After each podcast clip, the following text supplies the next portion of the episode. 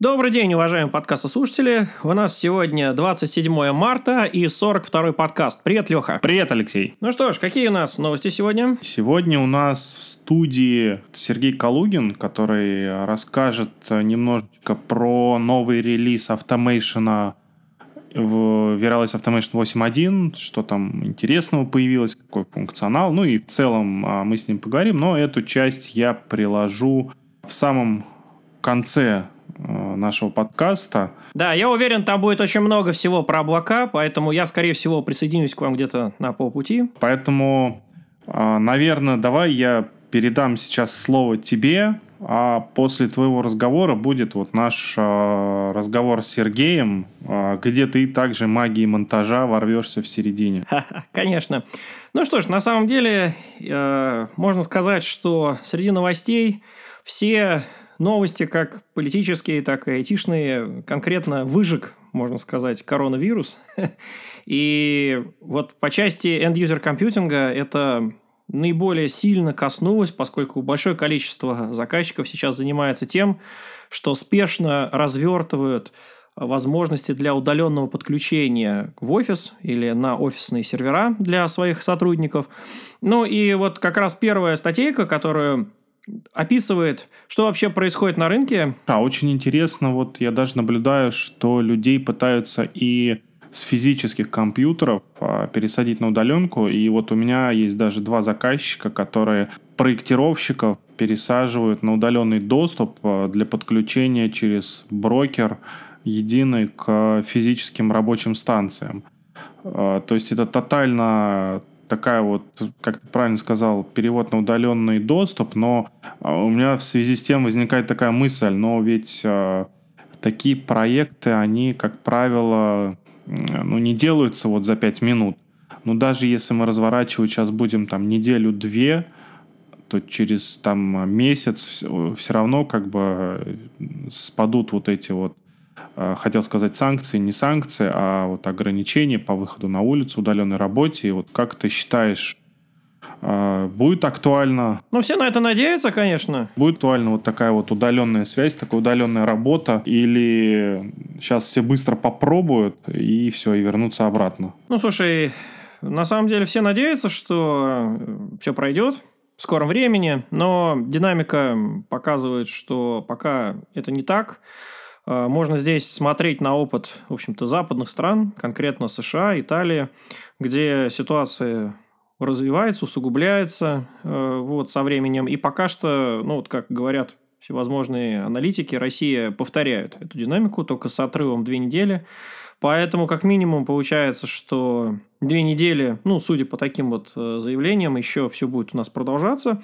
А, ну и, в общем-то, с точки зрения здесь end-user компьютинга, я не хочу дальше там погружаться во всякие грустные размышления, вот э, с точки зрения end-user компьютинга, на самом деле, это интересно и хорошо, поскольку в общем-то, действительно будет период, когда, ну, как минимум период, там, небольшой или большой, когда пользователи будут работать удаленно, и то, что на Западе уже э, долгое время вовсю развивалось, это bring your own device, work from home, да, то есть работа из дома, там, работа на своих устройствах и прочее, прочее. В России в этом плане очень сильно отставала, и как раз это было, наверное, следствием менталитета, что у нас привыкли работать очно многие компании, именно чтобы все сидели на рабочих местах.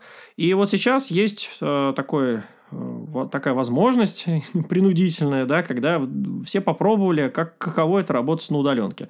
А, я не исключаю, что это понравится. Все сразу же, вот мне, знаешь, тоже такая мысль возникла, поняли, что проекты можно делать быстро, да, а не растягивать да. на, на недели и месяца. Ну, на самом деле, все много чего поняли. То есть, во-первых, э, многие, надеюсь, поняли, что это не конец света. И, в принципе, работать так можно, можно так учиться, можно так работать удаленно, и ничего такого страшного при этом не происходит. Конечно же, есть э, там психологические аспекты, есть э, технические ограничения конкретной компании, но в целом Э, адаптироваться можно.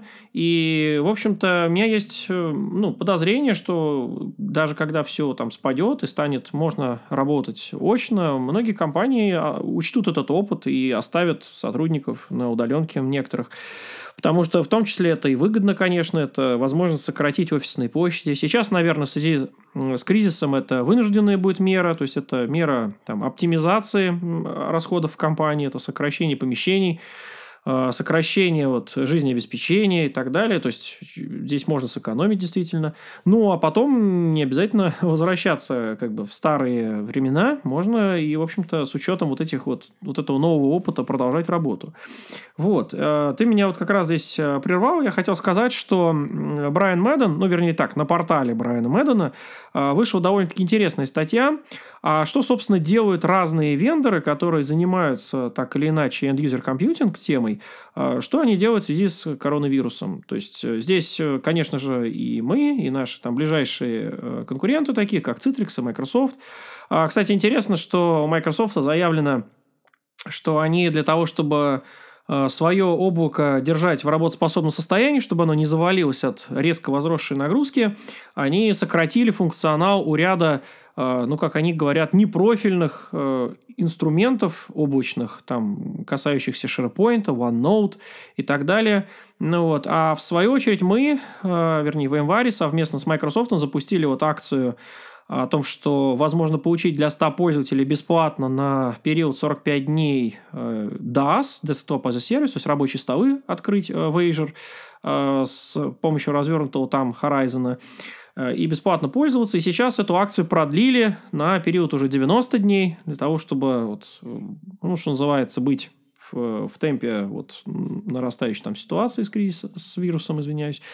Вот, э, вот Microsoft отрезает всякие разные непрофильные активы, я бы сказал, в облаке для того, чтобы поддерживать вот эту, в том числе, акцию, вот эту инфраструктуру. Один из э, знакомых рассказывал, что у них в Азуре было ощущение, что кончились ресурсы, а это вот оказалось как раз вот эта ситуация, когда там просто лимиты поставили и по запросу в поддержку как бы там на другие продукты, не базовой виртуализации, там что-то расширили, я уж не вникал в подробности, но как бы все вернулось работать и дальше. Вот, и вообще, слушай, да, на самом деле, вот э, к чести Microsoft, я как-то раньше так смотрел ну так, с опаской на их продукты, потому что не все, честно буду, мне нравилось. Но вот если взять, например, э, школьное обучение, то вот в школе, где дети у меня учатся, очень интересно построили это все на Microsoft Teams, то есть там и видеосвязь, и общие чаты, где дети общаются, и задания выкладывают, э, и все это на удивление, в отличие от э, других порталов, стабильно, каждодневно работает и позволяет вот преподавателю объединять учеников э, и продолжать учиться и работать, да и дети вроде как тянулись и рады. Да, согласен. У нас вот ну, в, в институте, где я вот преподаю, в Московском авиационном, там то же самое вышел общий приказ от проректора, что всем отправляться в Microsoft Teams. Но, правда, а, там как, с точки зрения общения, это э, Teams и некие такие оперативные дискуссии, но я видел, что народ сразу начал разброд шатания. Конечно же, многие в Телеграме создали группы преподавательские, и еще плюс там э, локальная система удаленного обучения, построенной на базе э, Moodle, open source системы, э, где, где, в общем-то, ну, знаешь, там такая интересная ситуация получилась, что вроде как многие э, люди, которые занимались контролем за учебной деятельностью, они занимались контролем за тем, чтобы студенты, в общем-то, ходили на занятия, посещали, там, выполняли уроки и так далее. А сейчас получилось, что контролировать некого, потому что никто не ходит, все на удаленке, и возник вопрос, а что, чем заниматься? И поэтому теперь э, эти люди занимаются тем, что контролируют, чтобы все проведенные онлайн занятия, вне зависимости от того, где они были проведены, э, выложены на YouTube или проведены через Zoom с записью и так далее, чтобы все они там оставляли след на портале вот Moodle, чтобы туда выкладывали эти материалы, чтобы вот видно было, что работа идет, дети учатся. Вот. Это интересная такая ситуация, вот, ну, как бы это уже, конечно, замахнуться на такую тему, знаешь, как специалист э, каждой там политики у нас в медицине в России и так далее. И вот, э, ну, как бы, поскольку я тоже связан там некоторым образом с обучением, э, видно, что была такая разнарядка подтянуть образование в институтах, в том числе онлайн-образование. И для меня всегда были эталоном американские университеты.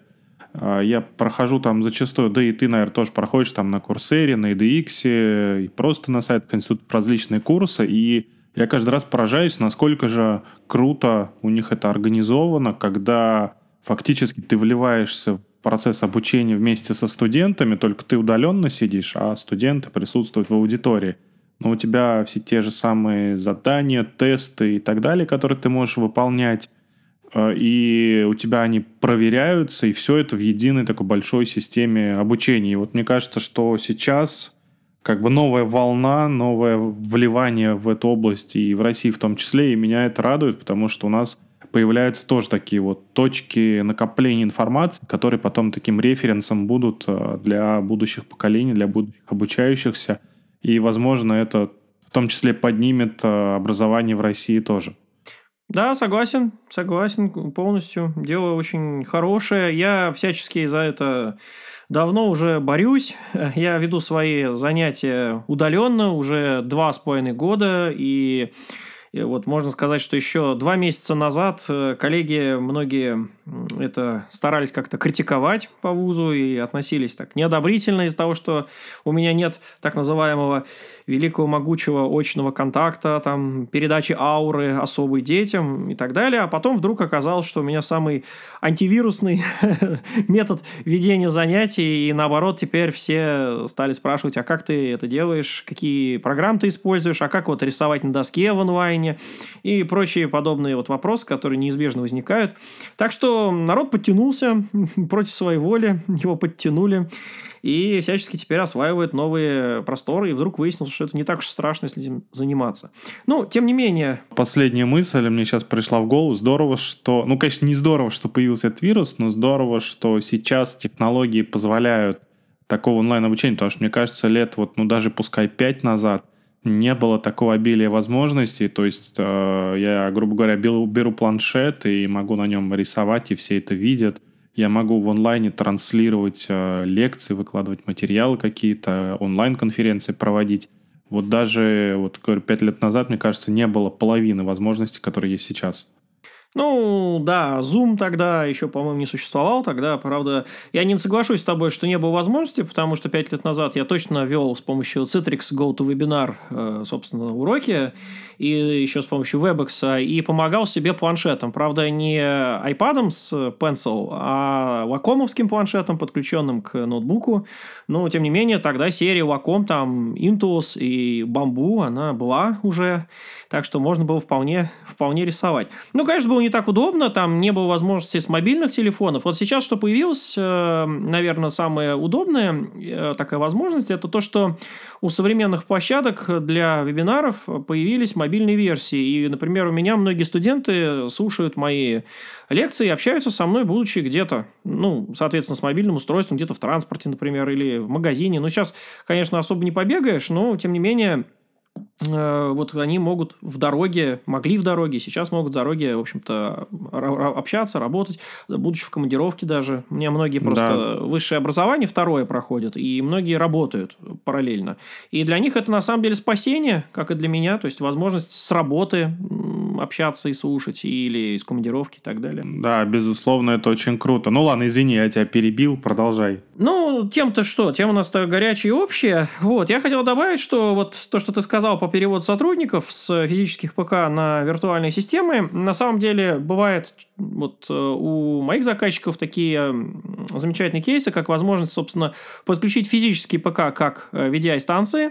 И у нас в ряде вот организаций широкомасштабно это сделали. Знаю как минимум вот одну, где там на 3000 сотрудников их всех э, согнали со своих рабочих мест, э, рабочие места оставили включенными, поставили там агент э, Horizon, и после этого сотрудники из дома на свой собственный ПК, в общем-то, через Horizon ходят, как там этот manual, manual pool создали, manual VDI station, да, куда они подключаются удаленно. Ну, а попутно, пока вот их всех перевели работать на такой режим, попутно уже компании находят там постепенно серверные ресурсы для того, чтобы посадить уже в нормальные виртуальные мир, там, на некие э, клоны. Вот, попутно этот проект тоже развивается. Ну, не секрет, что сейчас очень тяжело с серверным железом. Во-первых, оно стало дороже. Во-вторых, э, Китай его не так бодро производят, как раньше, ну, потому что им самим надо пересадить людей на удаленку, и у них сметают там как ноутбуки, так и сервера внутри рынка. Ну, вот, до нас там меньше стало доходить этого железа. Вот, поэтому Э, постеп... ну, вот э, это хороший вариант, на самом деле, на существующих мощностях развернуть такую удаленку с помощью Horizon и при этом вот обойтись без закупки серверов или поиска их. То есть, взять просто на физический ПК. Единственное, что нужно, это брокер, соединение, разве... Э, виртуальной машинки развернуть две штуки по два брокера и, наверное, шлюз еще доступа извне. И дальше можно Э, ну, причем даже шлюз доступа это может быть тот же самый VPN, который был в компании, просто там нужен был для там, каких-то специализированных целей. Ну, теперь через него можно запустить там контору целиком. Вот. Э, ну и здесь вот в помощь для того, чтобы это организовать, э, у нас же вышла недавно версия Horizon 7.12, и попутно всякая разная литература обновляется, как его администрировать. Ну и вот полезный очень полезная очень статья, ну, а вернее инфографика, можно назвать ее, или карта. Карта сетевых портов, которые присутствуют в Horizon. Всевозможные соединения, их становится все больше и больше версии от версии. Поэтому карта выглядит как огромный, я не знаю, огромный паук с кучей-кучей-кучей щупалец. Вот. И, тем не менее, это удобная очень штука для того, чтобы понимать, какие компоненты в Horizon с чем взаимодействуют, ну, оперативно открывать соответствующие порты, ну и, собственно, для того, чтобы обеспечить работу. Поэтому ссылочку, конечно же, к подкасту прикладываем, для того, чтобы можно было зайти и посмотреть. Вот. Ну что ж, Алексей, на самом деле, э, я знаю благодаря магии монтажа, что у вас там длинный очень подкаст с Сергеем, поэтому, наверное, свои новости я пока на этом закончу, и новости по мобильному миру а, тогда уже будем обсуждать в следующем подкасте. Вот. А пока, в общем-то, давай перенесемся к вам с Сергеем. Давай. А, ну, а сейчас что? Будем а, со всеми прощаться. Пожелаем опять всем здоровья. Несмотря на то, что следующая неделя объявлена неделей фактически на каникулах. Э, но, к сожалению, не для всех это так, э, после некоторых разъяснений. Но, тем не менее, всем...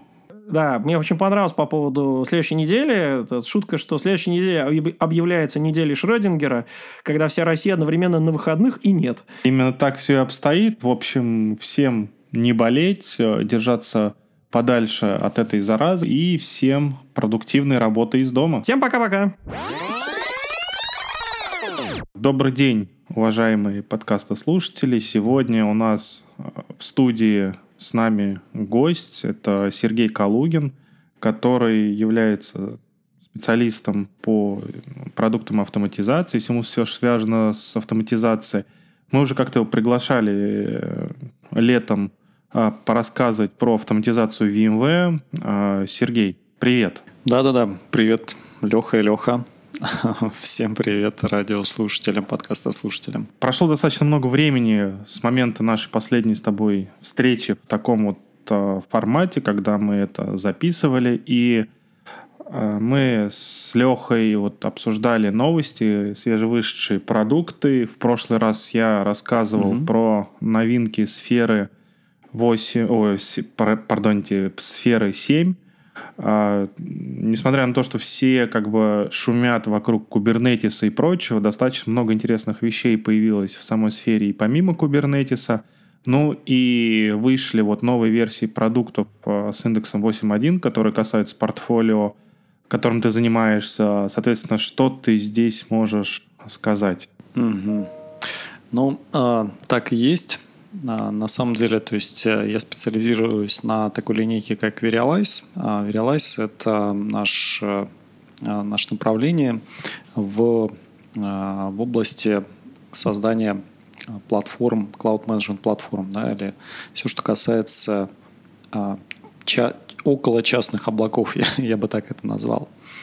У нас, э, если ты говоришь, что мы встречались с тобой летом, у нас был большой релиз наших продуктов, апдейтов наших продуктов осенью, да, как, как обычно, а, под барселонский VMworld, а, на котором мы зарелизили а, восьмую версию Verialize Automation, то есть наш флагманский продукт по автоматизации. В принципе, такой основной мой, мой любимый продукт, с которым я работаю. Да, мне, слушай, тоже очень нравится Automation, но здесь было очень много вопросов от заказчиков, что Automation не тот, э, верните все как было, а как нам смигрировать? Да, он не торт, это точно. А, так и есть. Дело в том, что восьмая версия – это полностью переписанный а, заново продукт, да, то есть это не развитие седьмой версии э, там, до оснащения, это полностью новая платформа, можно назвать ее ну, по аналогии да, с, например, там, 3-4 OpenShift, а, седьмая версия – это как бы, было развитие такого с известного продукта, как э, Cloud Automation Center, а, который нам пришел из э, компании, которую мы, в свою очередь, э, когда-то купили. Вот. Теперь это новая платформа, а, как водится на всяких контейнерах, кубернетисах и так далее, модно, молодежно. Но и если ты говоришь, что он не тот, это действительно так, потому что э, как бы есть такая проблема да, с новыми платформами в том, что фичи, э, которые доступны сразу, они не полностью покрывают или там не являются э, полным функционалом, а аналогом функционала той платформы, которая была раньше. Вот. И э, вот этот год, он на самом деле будет потрачен на то, чтобы выровнять э, седьмую и восьмую версию, то есть э, реализовать так называемые фичи parity. Э, седьмая версия, Verialize Automation, э, достаточно такой продвинутый, да, и уже э, продукт с большой историей, э, много функционала, э, как я уже говорю, это именно часть такой cloud management платформы, да, в обязанности которых входят всякие там, стандартные enterprise фичи, там, каталоги, согласование, отчетность, расширение, ролевая модель, то есть это и э, там, отказоустойчивая схема, планирование потребления и прочее, прочее. То есть это, когда мы говорим про автоматизацию, мы, да, мы обычно подразумеваем какую-то оркестрацию, скрипты, вот там что-то запустили, там, получили виртуальную машинку, пыщ-пыщ и поехали. Слушай, ну здесь же вот э, я помню, что даже когда вот Cloud Automation Center появился в портфеле компании VMware, сначала все говорили, что вот первая версия этого продукта была хорошая, интерфейс красивый, а потом сделали непонятно что. Cloud Automation Center тоже несколько версий, несколько итераций было изменений как интерфейса, так и функциональности. Угу. Потом, потом то же самое произошло там, с обновлением интерфейса, когда убрали старую часть, потом появилась новая. И сейчас вот э, с появлением Automation восьмерки тоже начали ругать, верните как было. А я помню, когда буквально полгода те же самые люди говорили, что седьмой Automation, а, буквально полгода назад, это седьмой Automation, это унылое какое-то непонятно что, в котором угу. ничего нельзя, все, все неудобно, неясно, и тут вдруг все полюбили его. Ну, как это сказать, да, невозможно не любить собственное дитя, вот, или там кто-то прикипел к, видимо, каким-то каким релизам, каким-то версиям, а, с которыми работал, и на базе которого строил свое облако, я бы сказал. А, ну, как э, я упоминал, то есть э, все, что было раньше, да, это было такое вот э, развитие а, ну, существующей, а, существующей архитектуры. То есть изначально, например, первые релизы, они были еще на .NET, то есть это была полностью такая Windows-платформа. Потом в традициях компании VMware мы все любим перетаскивать на Linux, да, так или иначе.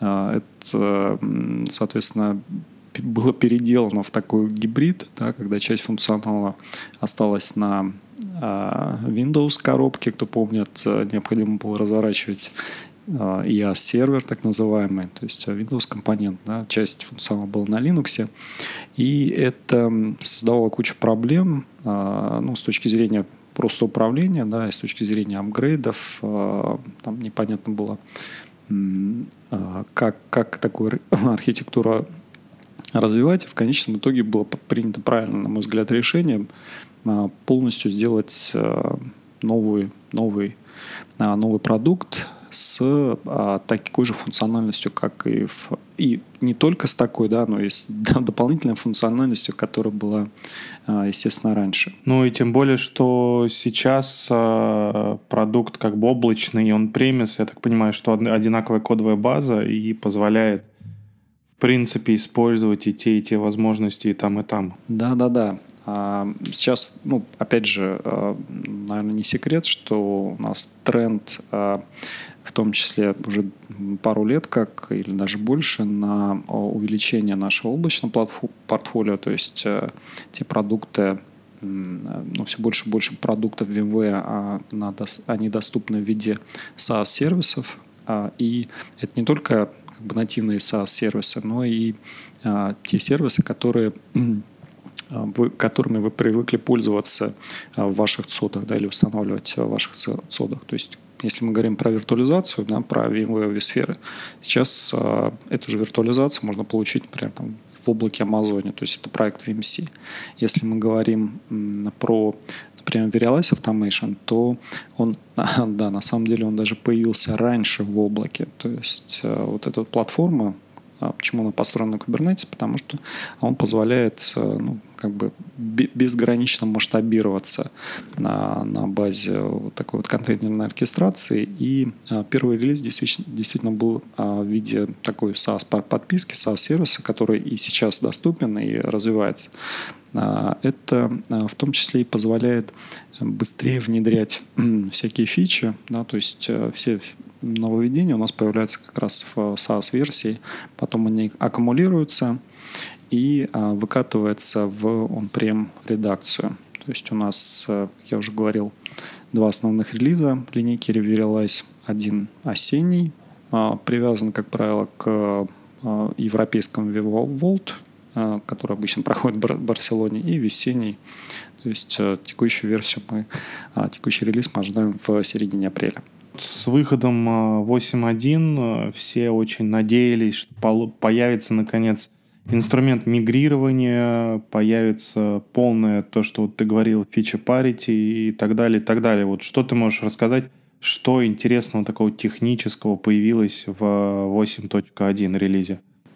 Хороший вопрос про, про миграцию. Э, на самом деле это достаточно такой серьезный, непростой вопрос, да, потому что ну, такой in-place миграции или апгрейда а, текущих виртуальных машин их не будет. То есть это будет миграция через, э, как это называется, ну, то есть не emplacement, а upgrade, а действительно миграция. То есть когда разворачиваются новые инстансы, новые, а, новые веры, и а, будет мигрироваться на самом деле контент. То есть те сервисы, те шаблоны, те workflow оркестратор, которые у вас были на на старой версии, они будут, должны быть экспортированы и импортированы в новую версию. То, что касается фичи parity 8.1 и, а, например, 7 версии, ее не будет сейчас. То есть а, она, а, как бы таргет сейчас стоит до конца этого года, то есть у нас до конца года еще должна выйти версия 8.2, и вот мне уже должна быть реализована вот э, та самая фича parity. То, что касается миграции, сейчас э, доступно будет только так называемый assessment. Это анализ э, текущей инсталляции седьмой версии и оценка ее как бы, сложности миграции. Ну, на самом деле основные сложности, которые могут возникнуть, это в случае использования в оркестраторе, да, в Э, workflow оркестратора вызовов э, к самому Verialize Automation. То есть поскольку платформа у нас меняется как бы кардинально, да, то все те э, функции API-вызовы, которые были доступны в седьмой версии, они не будут доступны в восьмой версии. И, конечно, к сожалению, такие workflow придется переделывать. Все, что касается как бы, миграции, там, перемещения виртуальных машин, миграции контента, это должно быть реализовано автоматически ну, скажем так, должно быть должно переехать с, там, с минимальными э, усилиями. Опять же, этого не будет восьмой версии, то есть мы не рекомендуем сейчас седьмую версию как бы ни в коем случае обновлять. Да, вы можете поставить как бы рядом а, восьмерку, да, и там, например, развивать, расширять там какие-то новые проекты, заводить восьмую версию, но не мигрировать, потому что а, я уже сказал, такой волшебной палочки, инструмента пока еще нет, и в, в апрельском релизе ее не будет. А тот Migration Assistant, который сейчас есть э, в восьмерке, он что он вообще делает? А он, ну, технически он просто подключается к, ты говоришь, вот у тебя седьмая версия, да, пожалуйста, проанализируй, что там есть внутри, и он говорит, вот там вот эти вот эти шаблоны, а я могу сейчас мигрировать, да, вот эти шаблоны я, например, не могу мигрировать, потому что там используется так называемый софтовый компонент. Если помнишь, у нас э, один из элементов автоматизации а, а, это как раз софтовый компонент, который, это агент, который ставится внутрь операционной системы, и он позволяет там, запускать скрипты для конфигурирования этой виртуалки. То есть, например, а, такой функционал еще в восьмой версии не реализован. Соответственно, если он используется а, как бы на старой платформе, а, такие шаблоны не, не получится мигрировать. Вот. Если мы говорим про какие-то, назовем их generic workflow, да, для, которые работают, общаются с внешними системами а, workflow оркестратора, то они вполне себе будут работать, например, и в восьмой версии. Вот, это ну, тоже, это понятно. Да. да, это касается там механизма подписок. То есть, в принципе, это достаточно такой а, как бы комплексный, да, а, комплексный вопрос, да, и там, э, сервис это не просто там, кусочек кода, кусочек ямла, который можно перенести. Это еще множество всяких э, триггеров, подписок, э, там, всяких интеграций и так далее. Вообще у нас э, была похожая, скажем так, история с, например, с 6-7 версией, и VMware даже выпускала как бы, программу поддержки, assessment, точнее, это, по-моему, называлась программа White Gloves, да, когда там, GSS помогал заказчикам а, в рекомендациях, там, анализе и так далее а, по миграции. Вот, я думаю, что там, ближе к концу года а, такая программа будет доступна и для существующих заказчиков седьмой версии. Что вот, ну, основного появилось в 8.1, потому что я вот слышал там и расширенная поддержка Cloud Foundation, и э, дополнительные approval политики появились, э, и расширенная поддержка сети, э, и возможность запуска пайплайнов из каталога, и поддержка вот, ну, седьмой версии сферы и Kubernetes, и PowerShell в скриптах ABX. А ты можешь как-то раскрыть, э, что за этим всем стоит? Вот, ну, может быть, подробнее. Да, конечно, давай. Значит, что у нас появится в 8.1 и чего не достало в самом первом релизе. В самом первом релизе. Первый, э, прежде всего, это такой функционал, как создание так называемый custom object или custom actions. На мой взгляд, это самая крутая фича, которая была в семерке а, и которая работает с так называемыми XR-сервисами, то есть сервисами, с помощью которых можно оркестрировать что угодно. Вот. А с помощью Custom Force а, можно создать произвольных, произвольные объекты, которых нет нативно в Real Automation. Да? То есть у нас нет, например, вирту... это не виртуальные машинки, там, не базы данных. И можно э, реализовывать управление жизненным циклом таких объектов. То есть, например, вы можете создавать правила фаервола на, а, на NSX или каком-то другом фаерволе, но эти созданные правила будут доступны как объекты внутри портала, и с ними можно будет выполнять так называемые data actions, то есть там, удалять, изменять, или можно создать группу безопасности, то есть а, группу Active Directory а, для доступа к только что развернутой виртуальной машинкой, и с ее помощью то есть с помощью этого вновь созданного объекта да, можно будет его изменять, то есть добавлять или удалять учетную запись. И все, опять же, из интерфейса Realize Automation. То есть я имею в виду, а, когда я говорю из интерфейса, это значит, что пользователь сам, да, там, не обращаясь к администраторам, а, да, это уже не администраторы виртуальной инфраструктуры, например, а, администраторы, которые работают с Active Directory, он сам сможет управлять доступом к своей виртуальной машине. Это очень круто. А, дополнение к а, вот этим custom объектам, а, соответственно, функционал так называемый custom actions, да, то, то есть возможность создавать свои действия над развернутыми объектами, над виртуальными машинками, например. То есть у вас есть стандартный набор действий, снапшот, удаление, изменение размеров, конфигурации и так далее. Вот. Но вы можете его расширить, дав пользователю возможность, например, сделать свой бэкап или восстановление виртуалки.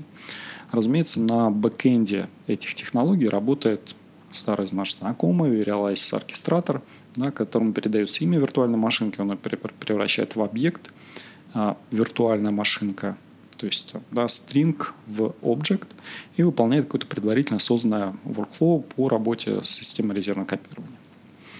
Вот. Э, это на самом деле очень-очень такая а, крутая штука, которой нет в, вообще нигде а, в других системах, а, подобных системах. Ты упомянул политики согласования. А на самом деле угу. это да, очень важная фича, к которой все уже привыкли. Для многих, для многих она является таким а, как бы де-фактом того, что должно быть э, в CMP, вот, а, а ее не было. То есть в восьмой версии, в 8.0 вот этих approval policy, так называемых, их не оказалось, да, и это, в принципе, достаточно такой серьезный стопер для перехода на новую версию. 8.1 а, они появятся. А, мы, правда, будем поддерживать так называемое одноуровневое согласование, то есть а, когда там, согласовывать будет один или несколько человек. Вот. В седьмой версии были еще доступны так называемые многоуровневые согласования. Есть сначала... Да, да, я помню, можно было зависимости строить. Во-во-во. То есть сначала, например, согласует менеджер, да, потом админы, потом может быть какой-то администратор безопасности и так далее. Вот. Э, это будет э, немножко позже. Вот.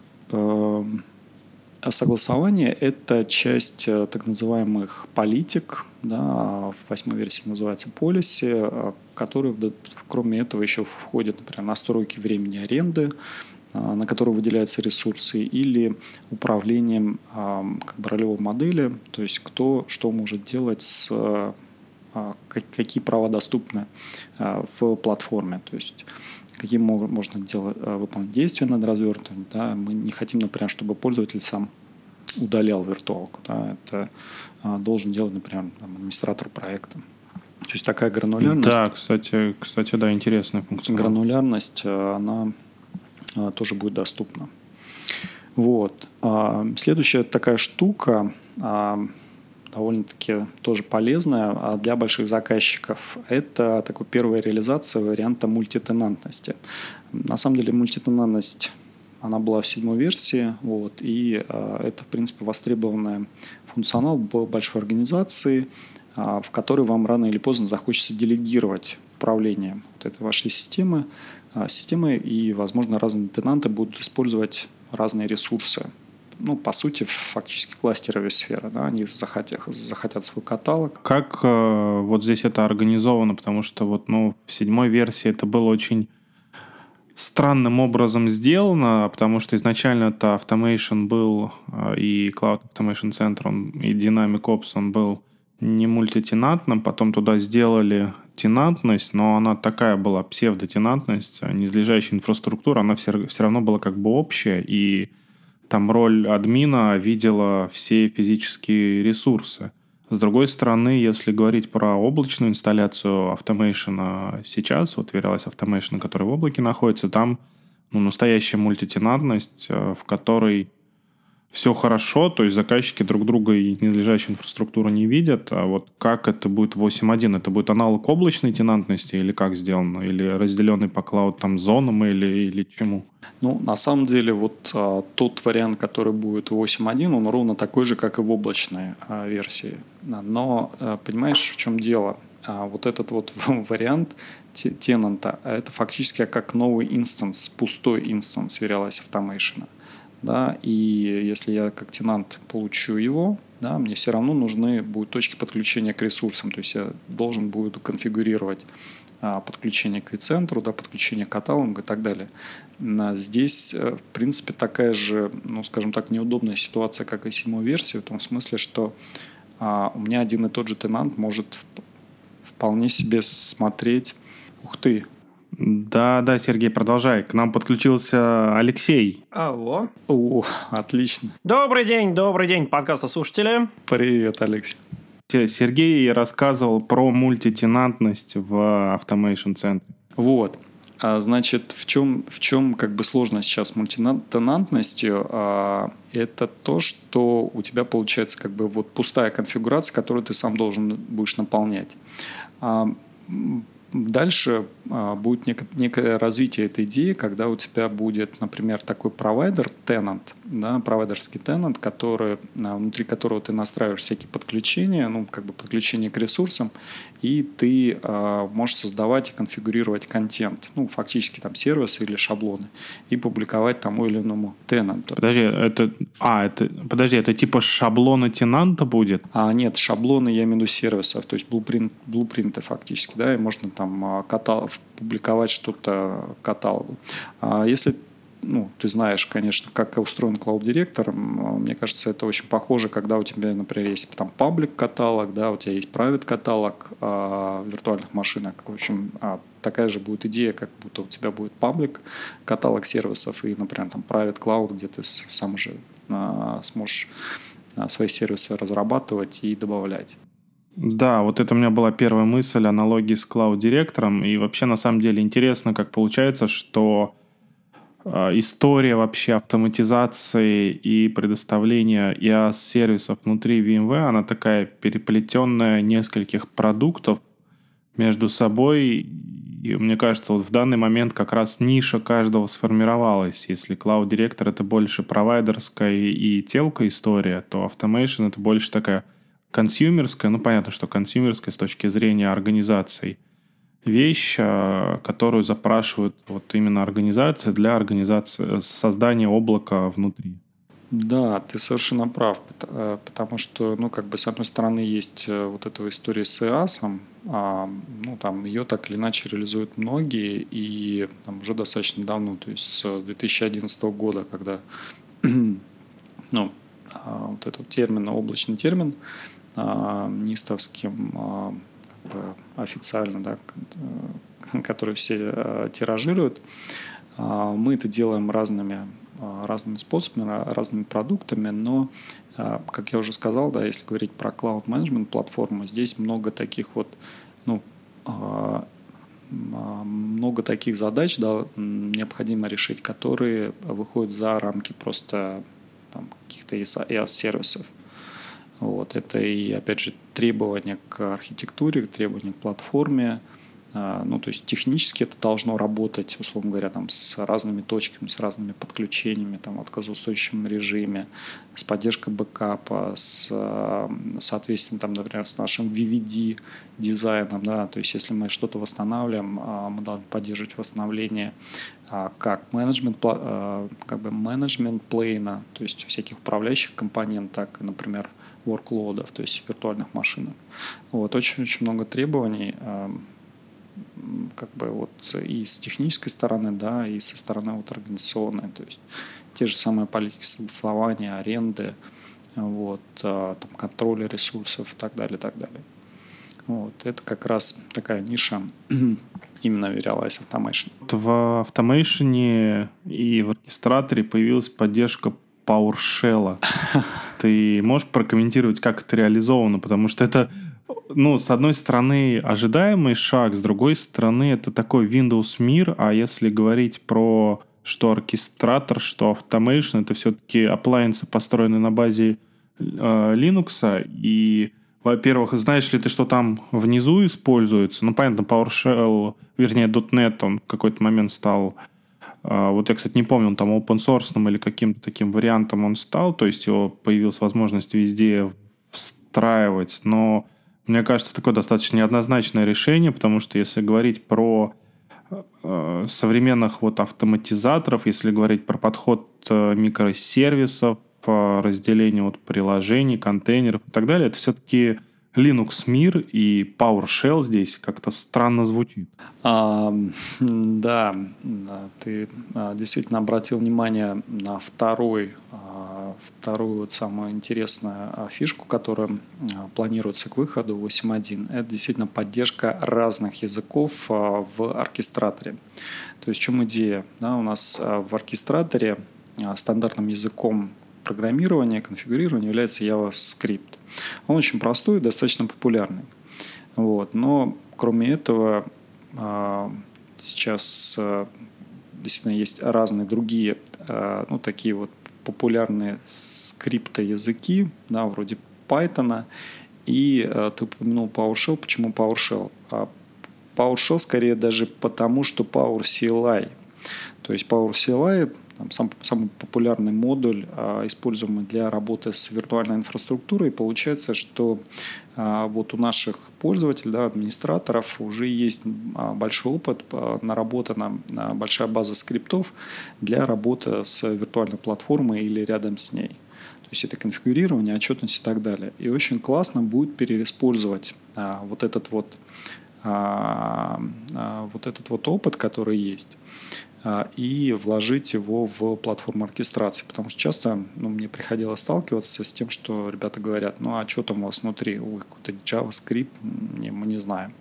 Или там, ну, как бы его, им не сложно, ему не сложно научиться, но, как правило, администраторы знают PowerShell – вот, а реже, когда знают Python. И вот э, JavaScript э, скорее редко, когда знают.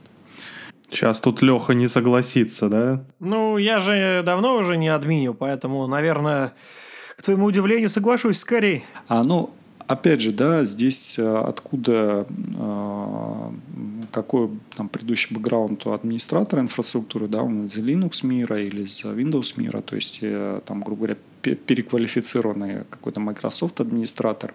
Вот. Ну, так или иначе, что классно, сейчас эти, э, как бы эти знания могут быть объединены. В чем, да, в чем идея? То есть у нас э, в оркестраторе есть вот эти workflow, а, то есть это набор э, последовательных шагов из разных скриптов и там, действий с, скажем так, а, с, из модулей. Вот. Это все было написано на JavaScript на JavaScript. Вот. А сейчас вы можете выбрать, то есть собрать workshop, workflow из скриптов на разных языках. То есть у вас один модуль может быть на PowerShell, другой может быть на Python. Ну, грубо говоря, там вы, у вас есть какой-то модуль, да, или вы в интернете нашли что-то на Python, туда его раз скопировали, вот, вывод э, этого скрипта передали чему-то на PowerShell, что у вас уже было. И э, фактически у вас получается такой действительно полиглот оркестратор полиглот, который может раз, разговаривать на разных языках. А с ABX такая же история, то есть ABX вроде бы тоже стал поддерживать PowerShell, и мне кажется, в этом он превосходит э, Amazon, потому что Amazon в качестве фаса такого предоставляет э, JavaScript, Python, э, кстати, не помню что-то еще, но, по-моему, без PowerShell. И вот очень э, интересно, что в ABX то же самое все можно использовать, разные разные скрипты на разных движках. Да, совершенно верно. То есть ABX это такая, скажем так, альтернатива, можно сказать, оркестратору. То есть это возможность запускать такие простые скрипты, опять же, на бэкэнде, а, естественно, где-то крутятся контейнеры, скрипты расширения, интеграции, например, там работы с EPAM системой. Эти скрипты изначально были на Python и Node.js, а сейчас уже добавился и PowerShell. Очень такой распространенный вопрос, да, вот у нас есть оркестратор, зачем вы еще придумали этот ABX? На ABX прежде всего полезен в действительно в облачных э, э именно паблик, обла, э, паблик облаках для, для общения, интеграции с ними, вот, потому что он использует FAS, да, фактически. А, то есть э, родные возможности, там, например, Амазона для а, работы с виртуальными машинками, развернутыми в публичном облаке. А вот прем, ну, на мой взгляд, как бы проще, роднее работать с оркестратором.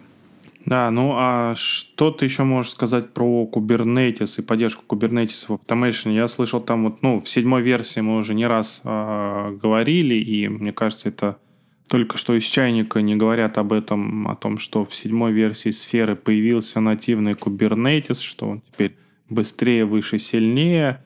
А, ну, помимо этого в седьмой сфере много чего появилось, но вот а, как, как вот а, Automation же научился вот из коробки прям восьмой версии, насколько я помню, управлять OpenShift, ну, интегрироваться с OpenShift, Потом в каком-то патче он смог интегрироваться с Pivotal Container Services с PKS. И вот что теперь с Kubernetes, который на базе сферы?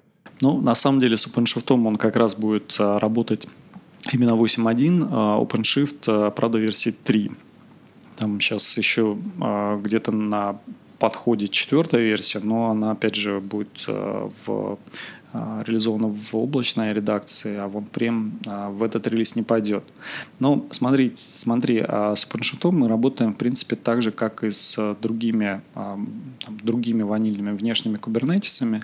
Вся оркестрация она заключается в том, чтобы там, создать namespace, то есть подключение к, через стандартный API Kubernetes, да, и создание управления namespace и доступом к этим namespace, namespace. То есть фактически я как администратор могу а, выделить какой-то объем ресурсов да, в, внутри уже созданного кластера Kubernetes. Отдельная история по а, управлению именно кластером Kubernetes, да, то есть развертывание его и там реализация какого-то жизненного цикла. То есть э, так мы можем работать прямо сейчас с ПКС, да, то есть с текущим, текущей версией VMware Kubernetes. И с выходом седьмой версии vSphere мы, соответственно, сможем разворачивать кластеры Kubernetes, вот, используя вот этот вот э, седьмой э, ну, движок vSphere 7. То есть это развертывание, масштабирование этого кластера и удаление. Фактически у тебя получается кнопочка, да, где пользователь сможет себе заказать кластер Kubernetes и, например, какой-то администратор, ну, администратор может заказать, а уже конечный пользователь там, получить э, кусочек ресурсов namespace в этом кубере. А, ну, Kubernetes на самом деле действительно сейчас везде используется, и даже вот какое-то время назад Docker Desktop обновился, и в Docker Desktop даже появилась теперь галочка разворачивать контейнеры в, однонодовом Kubernetes. То есть, ну вот я на, на Mac использую там для своих экспериментов даже а, даже вот здесь, то есть порог входа в Kubernetes, ну, вообще он теперь есть везде, и вот э, настолько просто, насколько это можно, и даже вот из графики Automation, насколько я понимаю.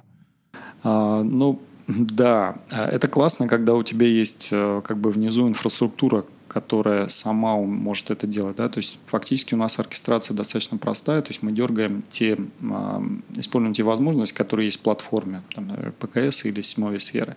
Если говорить о каком-то ванильном кубернетисе, да, то есть, в принципе, сейчас есть много различных проектов, уже достаточно зрело, которые могут, ну, грубо говоря, достаточно просто разворачивать этот кубер и э, там, реализовывать какие-то сценарии жизненного цикла, например, масштабирование да, или обновление этого Kubernetes. То есть самый популярный это кластер API, который, кстати, у нас используется а, в той же седьмой, а, в той же седьмой сфере, да, мы тоже его используем. Единственная сложность как бы для а, такого внешнего а, ну или там DevOps администратора, который захочет, например, сам использовать какие-то использует тот или иной проект, кластер API или Ansible скрипты, а, я забыл, как этот проект называется на Ansible, а, в том, что у него нет доступа на инфраструктуру, да, у него нет доступа к виртуализации, ну, как бы или не должно быть. То есть э, так получается, а, он сможет, э, грубо говоря, настраивать кубер внутри виртуальных машин, но для начала его, ему нужно получить. То есть все равно ему нужно обратиться к администратору виртуализации через заявку, сказать, там, нарежь мне, грубо говоря, там, а, три мастера и а, пять воркеров такой-то конфигурации, дай мне права, и уже уж внутри я уж там запущу свой волшебный скрипт. Вот, вот э, э, скажем так, для того, чтобы э, вот этот вот весь процесс немножко, опять же, сгладить, да, и выровнять, это, этому может помочь Realize Automation, да, если вы говорите, мы как-то сами реализуем вот этот вот кубер а, на своих скриптах. Ну, давайте все это вложим в оркестратор, да, оркестратор вам или там Realize Automation развернет вам и виртуальные машинки и запустит процесс а, конфигурирования а, вашего, вашего кубернетиса на, ваших, на вашем проекте. Угу. Слушай, ну еще если вернуться к оркестратору, вот из самых таких интересных вещей, наконец-то вернули дерево иерархическое, да, всех workflow плагинов, а, и появилась возможность дебага. Да, здесь э, не добавлю а, чего-то чего-то нового, а в восьмой версии действительно для многих а, любителей оркестратора был мягко говоря, удивлением, когда вместо там, привычного навигационного дерева были просто такие вот плашки. Э, ну, предполагалось, что будут использоваться э, теги, да, это как бы более модно, молодежно и удобней, а, но все-таки э, для многих-многих любителей, поклонников оркестратора вот эта вот навигация деревянная, она ну, привычнее, родней. Ее действительно вернут, и, ну и слава богу ты не смотрел, я еще не успел ознакомиться со всеми возможностями оркестратора 8.1. Вот, ну, как я уже сказал, написано, что появилась возможность э, запуска, дебагинга элементов внутри workflow. Э, как это будет э, работать? Там даже юнит-тестирование заявлено. Это мощный очень функционал, который всегда нужен был и которого всегда не хватало, потому что последнее время, там, особенно с подходом инфраструктура как код, оркестратор – ну, давно уже превратился в такой мощный инструмент, и в котором пишут большое количество кода, и вот как раз вот этого функционала очень сильно не хватало. А, я видел, да, это тоже в анонсах, на картинках, но, честно, а, глубоко еще не копал. Из еще полезностей, которых ты тоже знаешь, в, а, в этой версии добавили возможность запускать экшены. То есть есть у нас такое понятие в оркестраторе, как actions. А, ну, фактически это небольшие модули да, или функции, которые можно переиспользовать. А, так вот, раньше для того, чтобы просто проверить его работу, необходимо было обвязывать его в workflow.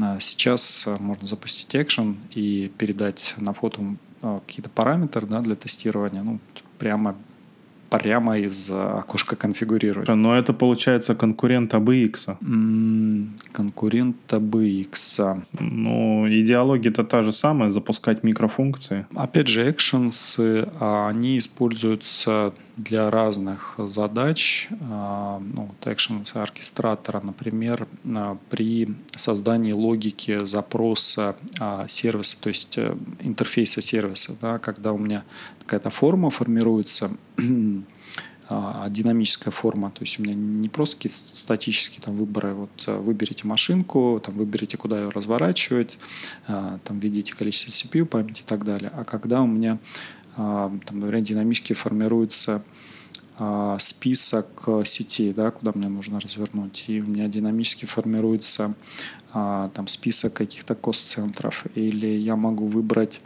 пользователей, а, Active Directory пользователей, да, которые у меня там добавятся в эту виртуальную машинку, ну, если говорить про Windows.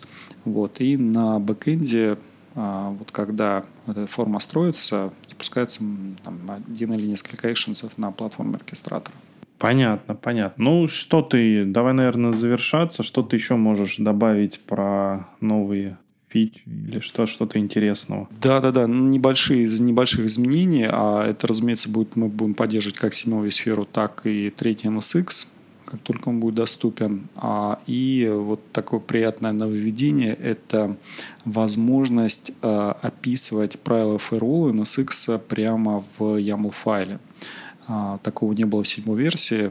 То есть а, дополнительно к тому, что я администратор безопасности у меня на самом NSX эти правила формирует, да, security группы, и я э, могу их использовать а, при развертывании виртуальной машинки. Сейчас я могу и сам их описывать.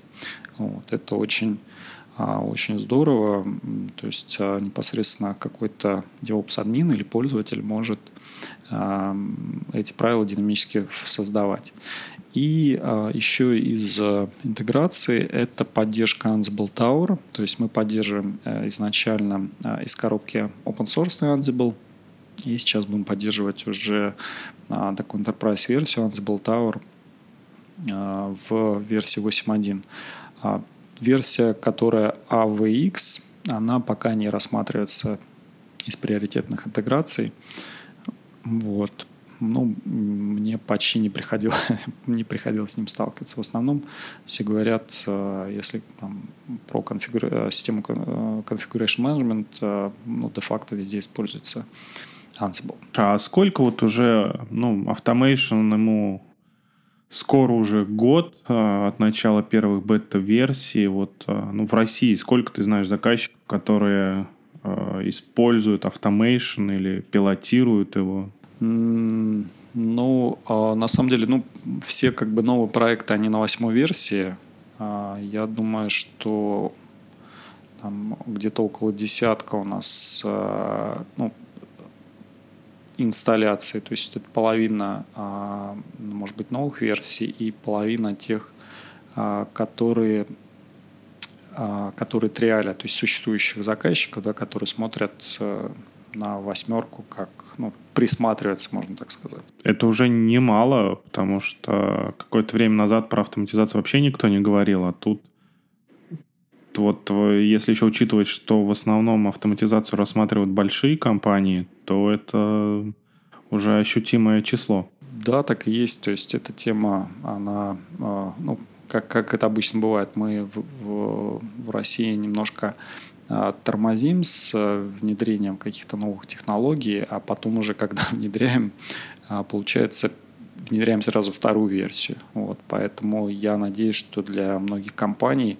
ну, а, как раз вот такая вот отсрочка позволит строить свою платформу автоматизации на последних версиях, которые ну, действительно продвинулись существенно вперед. Здорово. Спасибо тебе, Серег, за интересный разговор. Я думаю, что через какое-то время мы пригласим тебя поговорить еще раз. Э, уже, наверное, на предмет, э, может быть, других менеджмент продуктов или будущих версий. А, ну, а сейчас, э, наверное, мы с Лехой продолжим наш разговор дальше. Да, спасибо вам, ребята. Всего доброго. Да, давай, пока-пока. Да, спасибо, Сергей.